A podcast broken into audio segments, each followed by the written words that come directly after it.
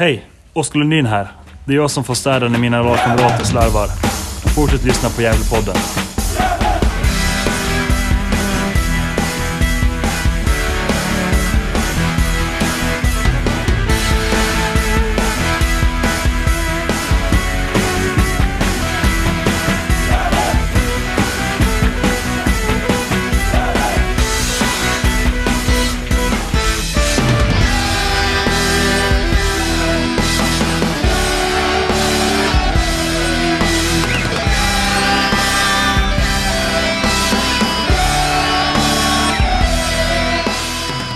Hälsar er varmt välkomna till en ny vecka med Gällepodden. Vi har kommit till avsnittsnummer 369 i ordningen.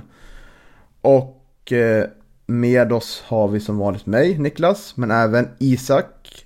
Välkommen Isak. Tack så mycket. Hur mår du? Jo, men eh, bra. Lite trött och så, men det, är- det är fint. Mm. Börjar eh, bli taggad på matchvecka, så det känns bra. Det var lite tomt förra veckan tycker jag. Var väl ganska skönt att det inte var matchen. Jag personligt. Jo, det var det i och för sig. Men, men det är alltid något som saknas när det inte är match. Visst är det så. Och Johan är inte med denna vecka. Jag tror han jobbar eller på semester. Lite oklart.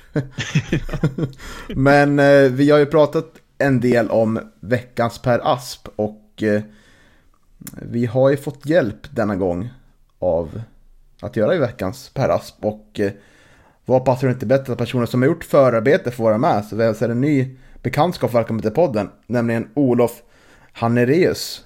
Varmt välkommen Olof! Tack så mycket. Hur är läget denna onsdag kväll? Det är bra faktiskt. Eh, Jag eh, fick sluta tidigt idag eh, i skolan. Då. Jag går i tredje år på gymnasiet. Så ja, jag tycker väl att jag mår bra. Det är ganska kallt ute idag kan jag tycka, men ja, i övrigt så absolut, det är bra. Mm. Jag tänker att vi ska, vi kan köra lite en introduktion av, av dig. Eh, och eh, ja, lite fem snabbare så man får lära känna lite mer vem vi har att göra med. För man känner ju både mig och Isak förhoppningsvis i det här laget. Eh, på gott och ont, eller vad säger Isak? Mest på gott förhoppningsvis. Ja, ja, absolut. Men den viktigaste frågan då, Olof. Varför är du Gävle-supporter? Ja, nej, men det började ju genom att eh, jag är väldigt fotbollsintresserad i grunden. Jag eh, började spela fotboll när jag var sex, tror jag.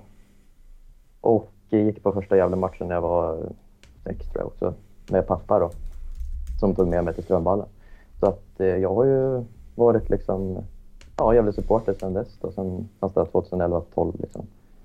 Så att, eh, ja, på den vägen är det och eh, ja, det är väl tycker väl att jag tagit nästa- steg i mitt supporterskap inför det här året och, liksom, och verkligen eh, kommit in i det.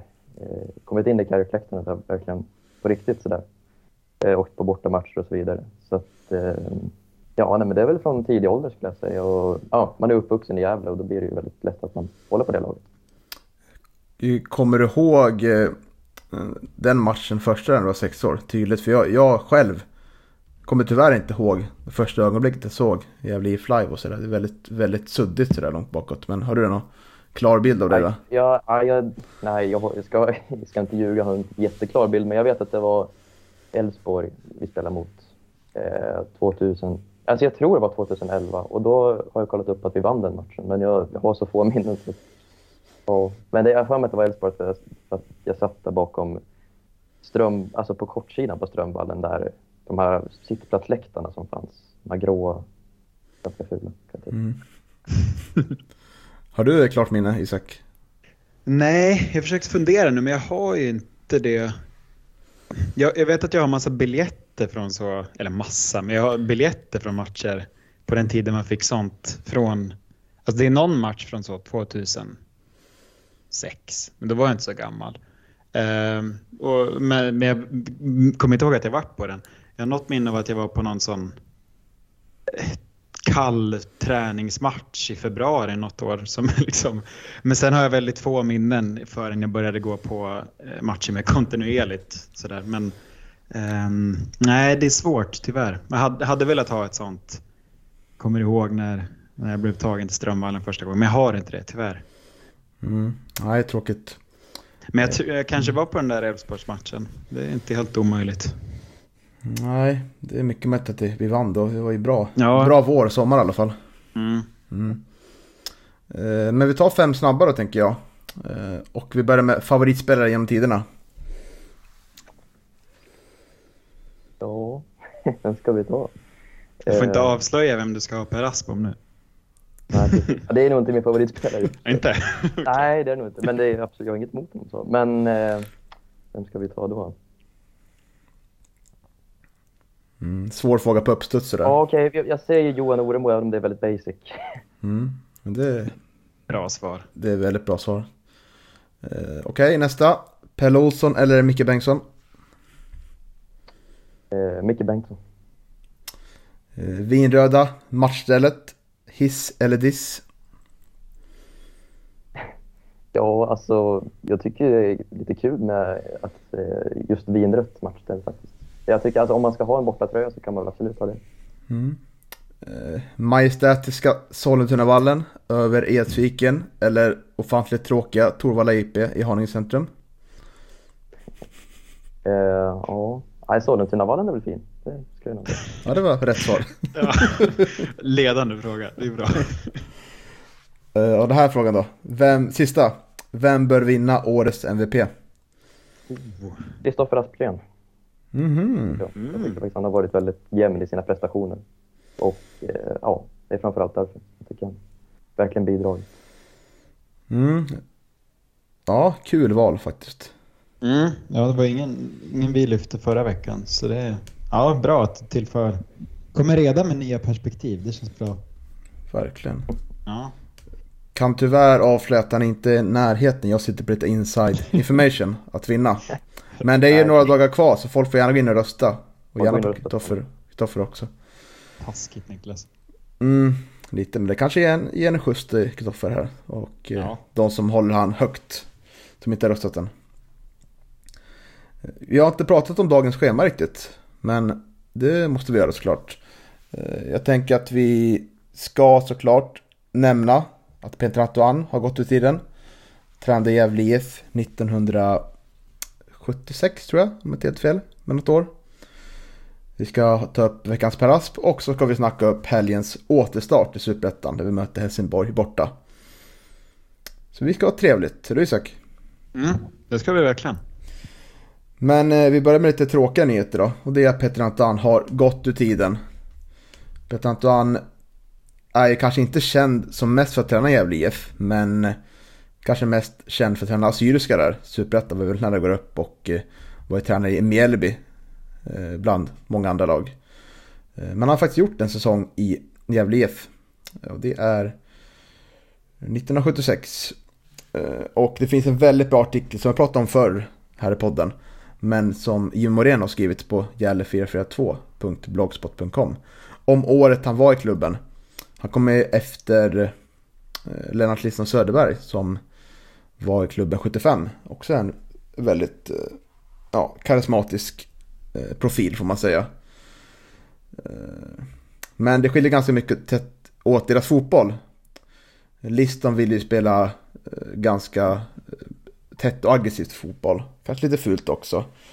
Men eh, Antoine var mer champagnefotboll inspirerad av den tyska, tyska fotbollen får man väl säga. Eh, och eh, sa bland annat att det var roligt att vinna med 5-4-1-0. Hur många matcher vann GIF det året, Olof, tror du? 76. Eh, hur många matcher sa du att han hade, eller vad sa du? Han var där hela säsongen 76. ja. Eh, ja, då låg ju inte Gävle jättehögt upp i divisionen. Men eh, kan det vara fem, sju matcher säkert. Nej, så bra var det inte. Vad tror du Isak? Tre. Mm, de vann två segrar. Eller, Division 2 då faktiskt. Eh, Man, man alltså vann, fick totalt 9 poäng, 25-74 målskillnad. Och det roliga var att eh, det han sa sist han gjorde klubben var det lämnade över ett dukat bord till min efterträdare Rune Karlsson. Eh, ja, Alltså det varit en kort vistelse i Gävle IF, men det var i Gävle IF i division 2 så det var inget roligt 70-tal i Gävle IFs historia. Var det näst tredje högsta då eller?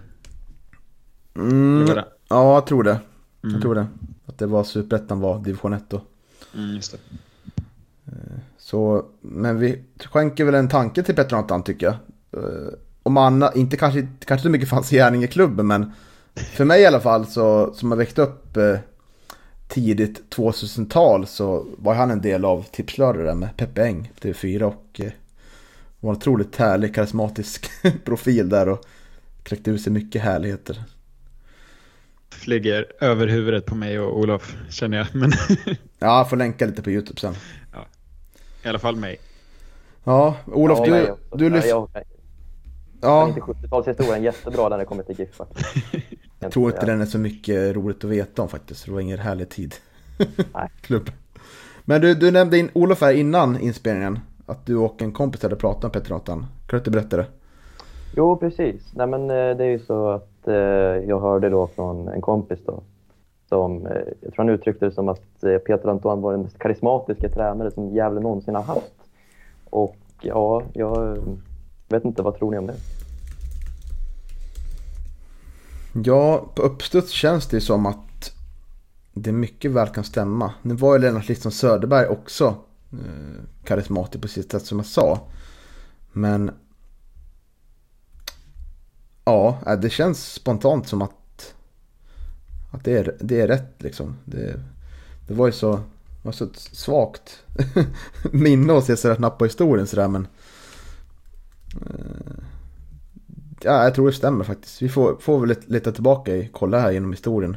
Kolla med Jimmie Morén har ju bättre koll på Gävles tidiga tid och sådär bland annat. Så vi kan utnämna honom till det. Ja, vi gör det. Vi kan få ett, eh, kanske ska ha en, en plats i Gävle IFs kansli. Peter Antoine. Och Den, di- diplom. Postumt. ja, äh, men ska vi gå vidare till veckans Per Asp då? Det tycker jag. Mm. Eh, och Olof här har bidragit i, det är väl kanske vår fjärde, femte Per Asp här i, eh, i poddens historia va? Ja, jag tror det. Vi har, inte, alltså, vi har pratat väldigt mycket om segmentet, sen har det inte blivit så mycket verkstad Nej. egentligen. Men det är kul att du kommer in och styr upp det här Olof. Det Mm, tack, tack. behövs.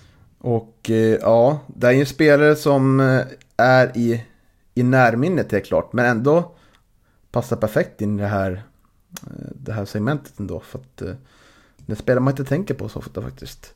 Nej. Vem har vi valt Olof? Eller vem har du valt? Joshua Nadå. Mm. Mm. Vad får du för minnen Isak när du hör namnet Joshua då? Det är ju... Ja, vad får jag? Det är det här, man måste gå väldigt långt tillbaka i, i eh, minnesbanken för att hitta något. Men eh, det är det det känns som det ska vara med de här spelarna. Det, vad kan det varit? 2015, 16 någonting? Mm, 16. Mm. Ja. Kommer du bara ihåg att han hade num- nummer två, sen, sen vet jag inte riktigt mer. Eh, han, han gjorde väl något intryck, men kanske inte jättestarkt. Men jag känner att Olof får, får fördjupa det här. Mm, Ja, precis. Ja, men det kan jag göra. mm. Du, vad hette den där mittbacken som, ehm, Som... Eh, som fick rött kort? Borta mot typ... Eh, eh, men kom väl från, vad heter de? Där i samma veva som... veckans Per Asp. Ja, då är det ju så att eh, som sagt så kom ju då Joshua Adon till Gävle inför eh, säsongen 2016 och blev genast hypad som en lovande talang på mittbackspositionen. Han hade ett förflutet i sitt hemland Frankrike där han bland annat var med på planen när hans eh, Ajaccio fick 1-1 mot Zlatans Paris Saint-Germain år 2013. Eh, lite ironiskt är ju då att eh, Joshua faktiskt är uppvuxen i Paris och fick alltså spela mot sitt egentliga favoritlag. Fick faktiskt en artikel där han uttalade sig om det här också. Att han tyckte att det var väldigt häftigt att få möta de här fansen då från PSG. Med tanke på att han hejade på dem som, som liten. Eh, kanske var prestationerna i Ajaccio som gjorde att Gävle-ledningen fick upp ögonen för honom. Den tidigare backklippan Fällman hade eh, lämnat för kinesiska Dalian Transcendence, vilket tvingade GIF att agera. Valet föll på den då 21-årige fransmannen som bröt sitt kontrakt med cypriotiska AEL Limassol för att februari åka till ett vintrigt Gävle. Enligt Gefle Dagblad avskräckte snön honom inte och han presterade bra på provträningen vilket ledde till ett treårskontrakt med klubben. Därför var dåvarande sportchef Hasse Berggren positiv till nyförvärvet. Vi ser en kille som kommer att utvecklas. Han är ung, han har rätt inställning och han fungerar mycket bra i laget. Jag vill också minnas att eh, Stisse Åberg pratade om honom som en väldigt lovande talang där i någon krönika när det var upptaktssändningar och sånt där. Eh, ja, då var med när den allsvenska säsongen började trögt för Gävles del. GIF mäktades, eh, mäktade endast med en seger på de inledande 13 matcherna. Ett av alla GIFs bottennapp kom där på våren när man släppte in sex mål två matcher i rad i förlustmatcherna mot BK Häcken och IFK Göteborg.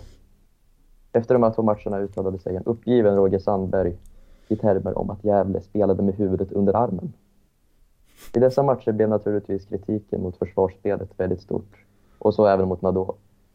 Under våren gled den så lovande spelaren så småningom ut ur Roger Sandbergs startelva. Nadol som hade kontrakt med Gävle säsongen ut valde dock att stanna över sommaren för att återigen få förtroende under den nya tränaren Thomas Andersson.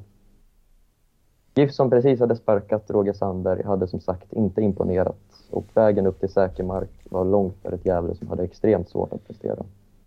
Under höstsäsongen fick Joshua spela mer än innan eh, sommaruppehållet och kom upp till 22 starter. Han fick en del konkurrens av Elfsborg-förvärvet Anton Lantz, vilket möjligtvis sporrade honom till att prestera lite bättre. Eh, under hösten började det gå marginellt bättre för den himmelsblå idrottsföreningen då man bland annat vann mot Helsingborg och tog poäng mot IFK Göteborg på Gamla Ullevi. I matchen mot Blåvitt kom kanske säsongens höjdpunkt för Joshua Nadå då han eh, gjorde 3-3 målet som innebar en poäng. Det stora avståndet till nytt kontrakt började sakta men säkert inte se så ointagligt ut. I säsongens sista hemmamatch vann man även mot SM-guldvinnarna den säsongen, Malmö FF. Dock hade Nadå dragit på sig för många gula kort vilket gjorde att han var avstängd i denna minnesvärda match. Gävle och Nadå var obesegrade i de sista fem matcherna men lyckades ändå inte klara sig kvar. Efter elva säsonger i Allsvenskan var det slut för Gävle. Nadå valde då att inför våren 2017 gå till Hansa Rostock. Eh, och då sa deras sportchef René Schneider så här. Joshua Nadå har övertygat oss med sina prestationer och sin inställning.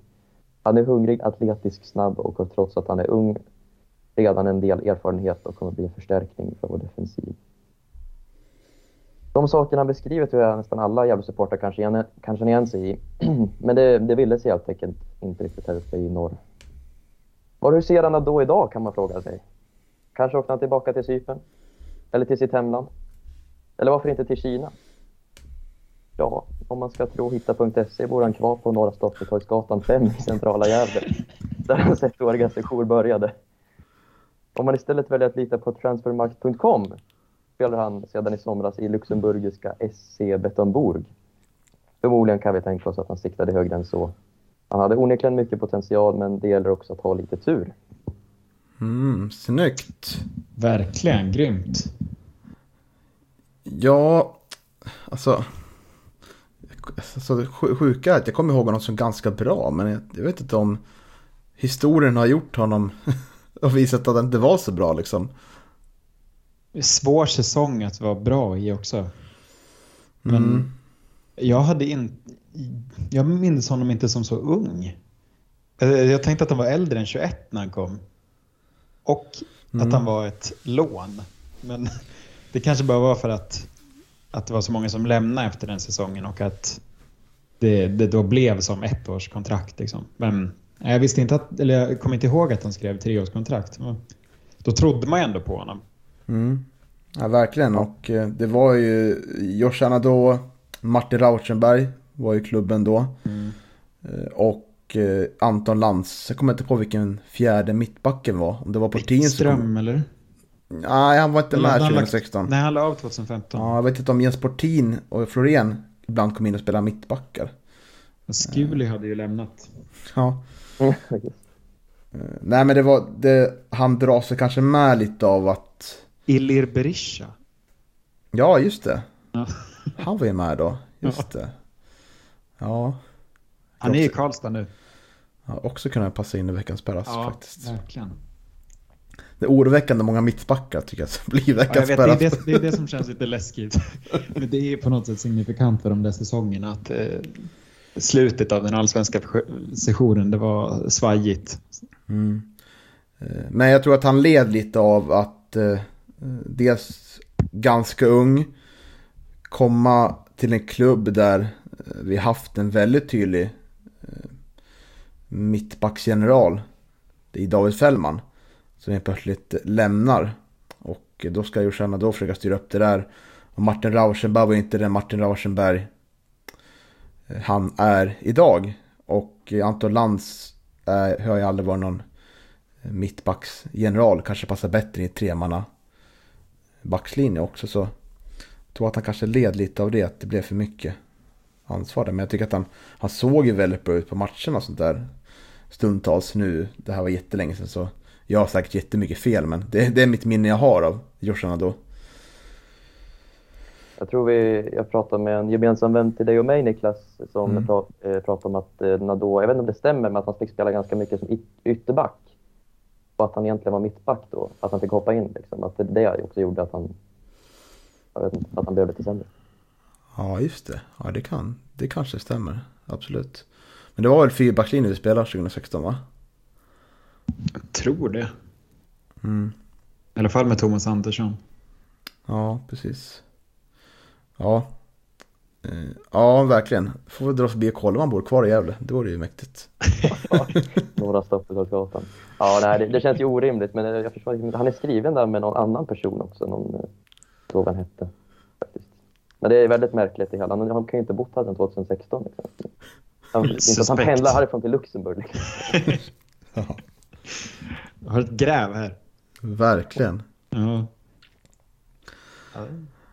Ja, men grymt. Grymt Olof. Det där gjorde du Mm. eh, väldigt bra. Verkligen. Eh, Men jag tänker att vi släpper eh, det som har varit och blickar framåt. För nu har vi varit lediga en vecka. Skönt, tycker nog vi alla. Och vi kan studsa tillbaka och fixa det här superettan-kontraktet. Och eh, laget ska resa till Skåne mot Helsingborgs IF på Olympia. Eh, Ett Helsingborgs IF som, ja, är i kris får man säga. Har väl varit det senaste Åren. Sen, ja, sen de vann SM-guldet där 2000.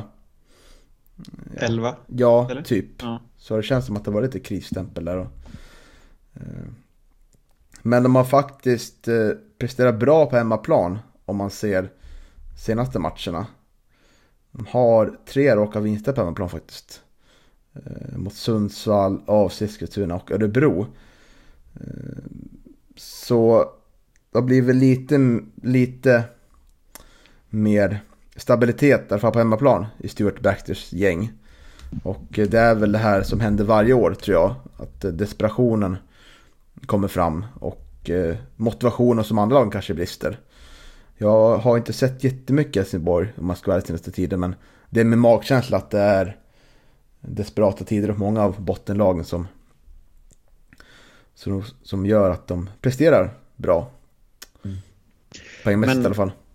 Vi pratade ju förra veckan om, om liksom vad du och jag Niklas tror är orsakerna till, till Gävles lite sämre period nu. Eh, tänker Olof, vad tror du ligger bakom att det gått så pass dåligt som det ändå gått för Gävle de senaste matcherna? Har du något tanke om vad det kan bero på?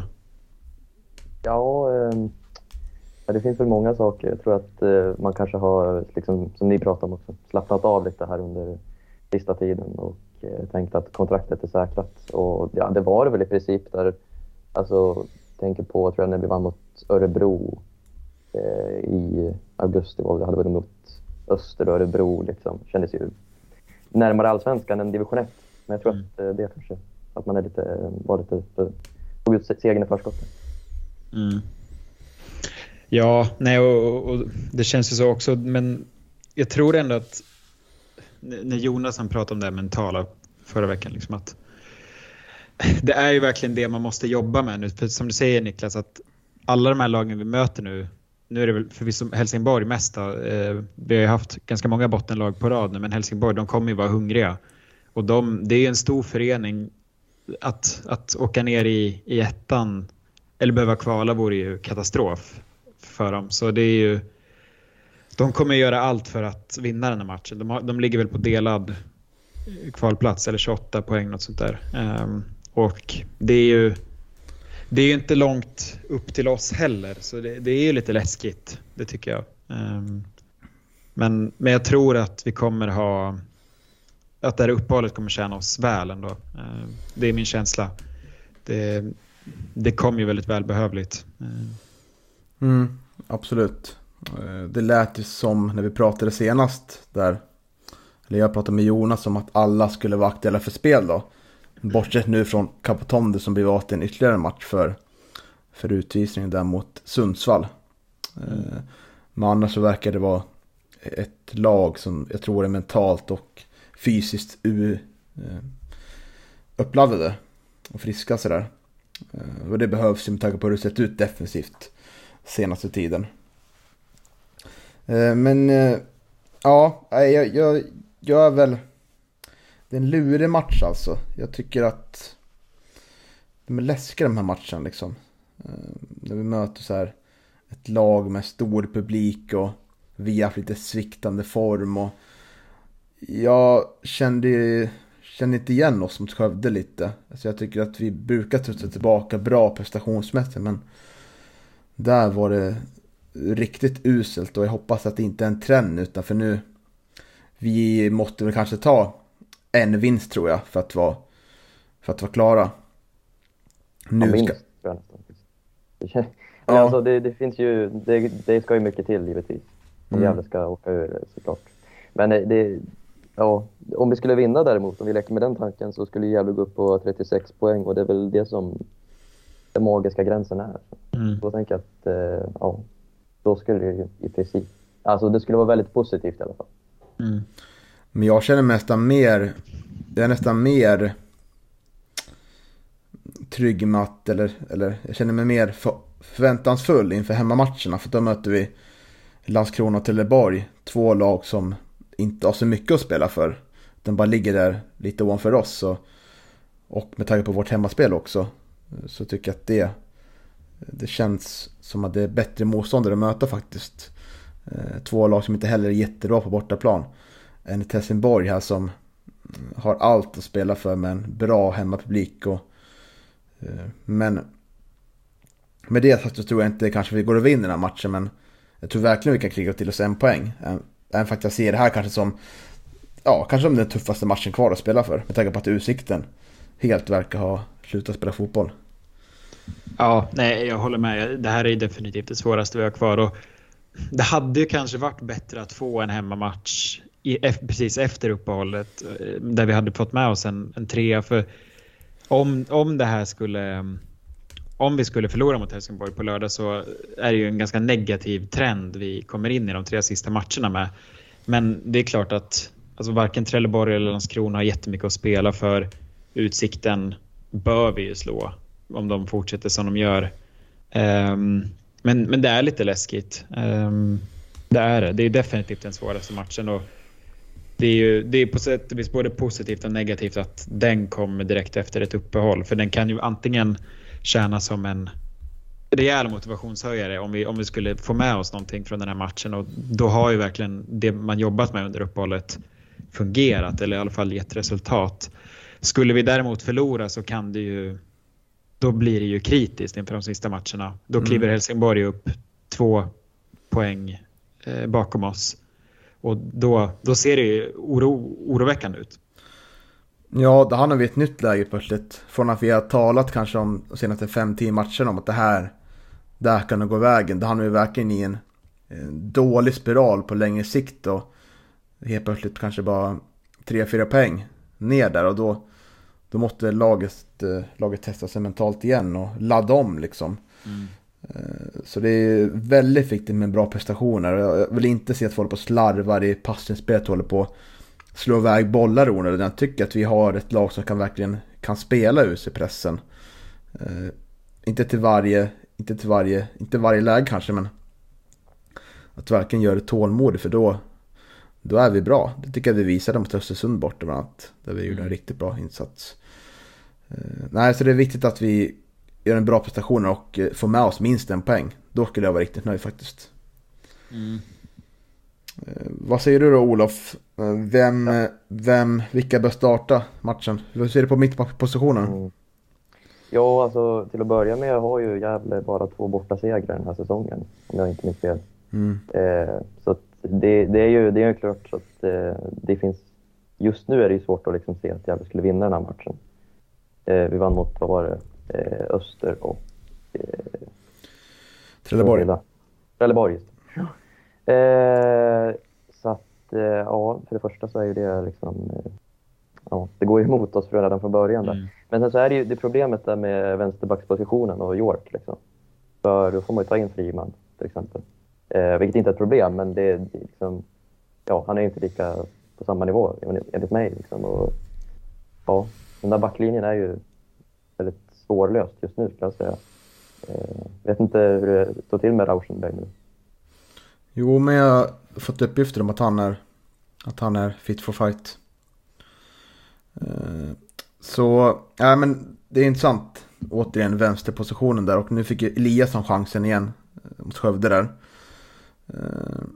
Med tanke på att planen var sisådär och, det, att, och att det blåste en del så så är det möjligt att hans insats kanske inte värderas, det kanske värderas som alla andra än, än en enskilt dålig insats. Om du förstår vad jag menar. Eh, Men det är väl mycket, alltså jag börjar sängla lite mot det kanske är dags att sätta KP där igen liksom, för att då får man en säker defensiv insats. För vi kommer inte så mycket offensivt med varken Frieman eller Eliasson ändå liksom. Det kanske är bättre att sätta defensiven Ja, nu. jag tror också det. det. Det ligger nog mycket i det, för det har inte sett bra ut defensivt de senaste matcherna. Och det, det kan väl säkert också, vi har ju haft väldigt mycket skador i backlinjen och, och avstängningar och sådär, men det är nog en god idé att, att sätta defensiven nu, för det är ju det är kanske det vi får sikta in oss på. Tror kanske inte att vi kommer skapa jättemycket mot Helsingborg. Och som du säger Niklas, vi, det har inte hänt supermycket på vänsterkanten sen York eh, blev skadad. Eh, det är ju Aspgren som, som får ta det där. Liksom, han har ju fått ta större ansvar för kantpositionen nu på sin sida. Så det är nog bra att kanske inte försöka se på någonting som ändå inte kommer ge resultat utan verkligen säkra det defensiva. Och, men, men sen är ju frågan hur många mittbackar skulle vi spela med Nisse, Kevin, Rauschenberg och Håkansson i så fall?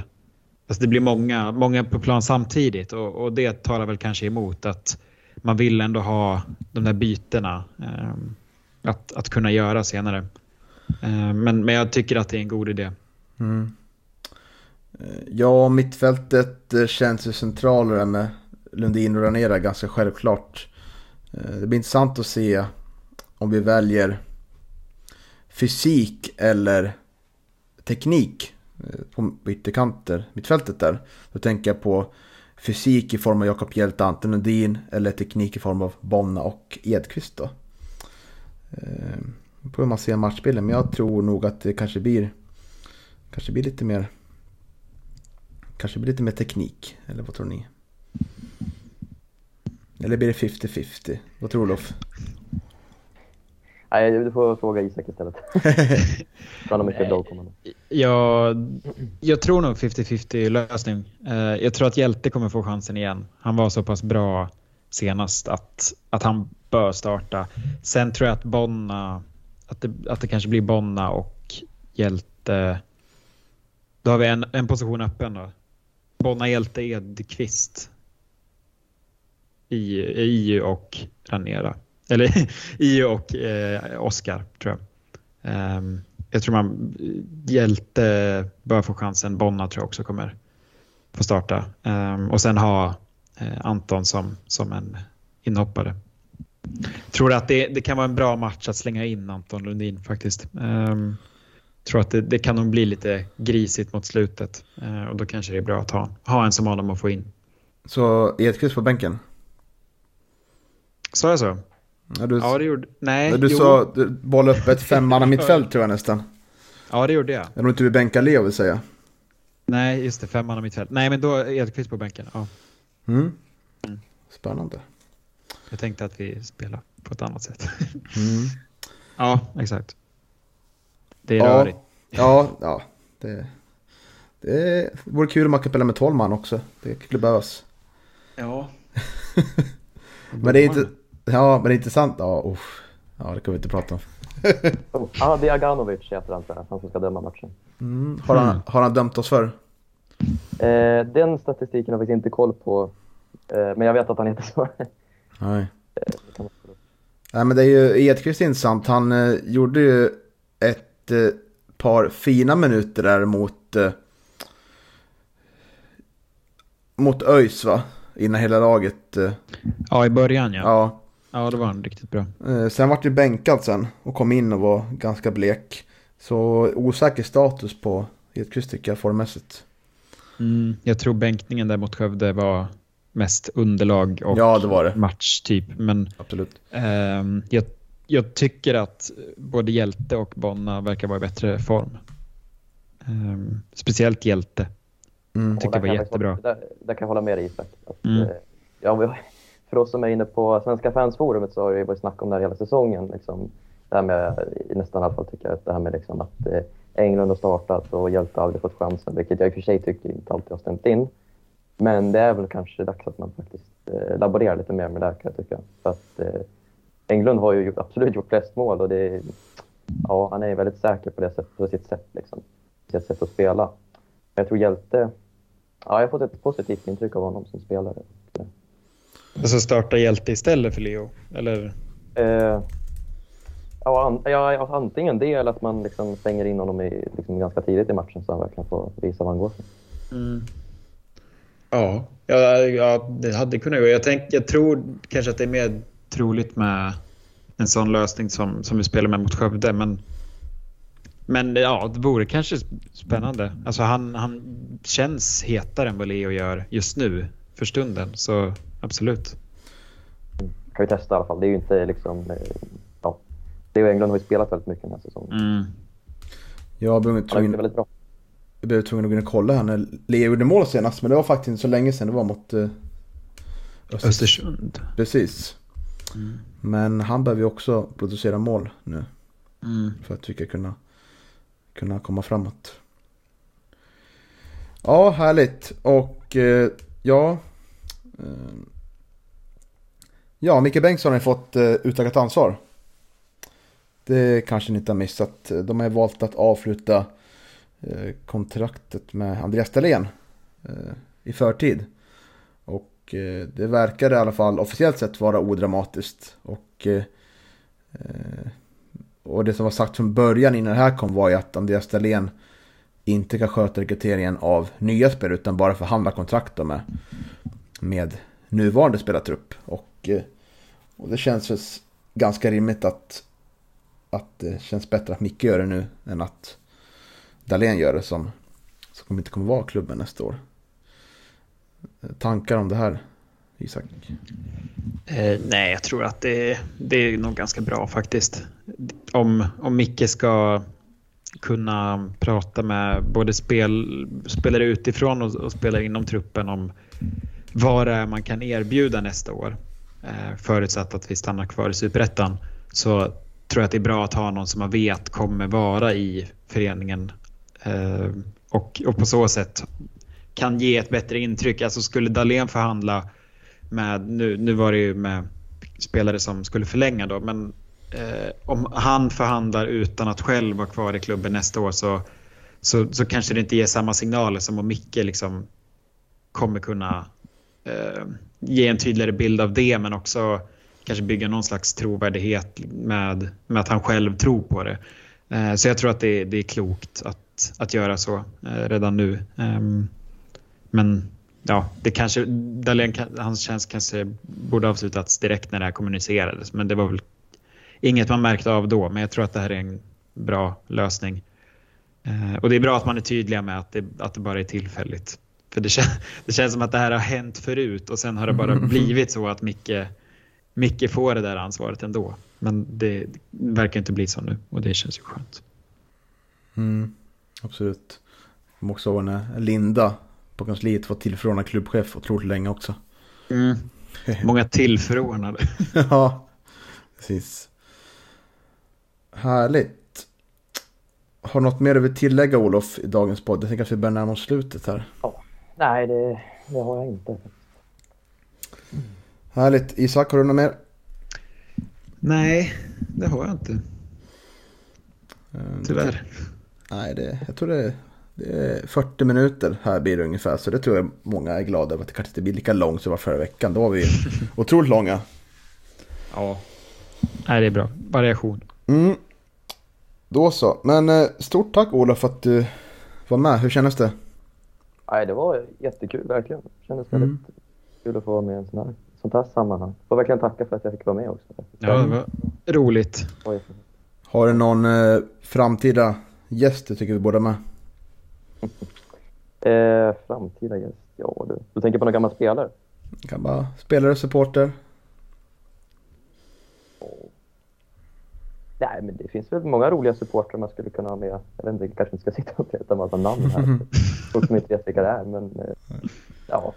Det är väl inte omöjligt. Ta med någon supporter. Det, det tror jag kan ge ganska mycket. Mm. Mm. Ska vara bättre på att ta med gäster tycker jag. Eller Isak? Ja, det piggar upp. Det, det är alltid kul med nya röster och perspektiv. Så det, ja, vi tar med oss det. Mm. Och vi säger väl så, så tackar vi för denna vecka och så hoppas vi på vinst nere i Skåneland. Så får ni en fortsatt trevlig vecka. Tja!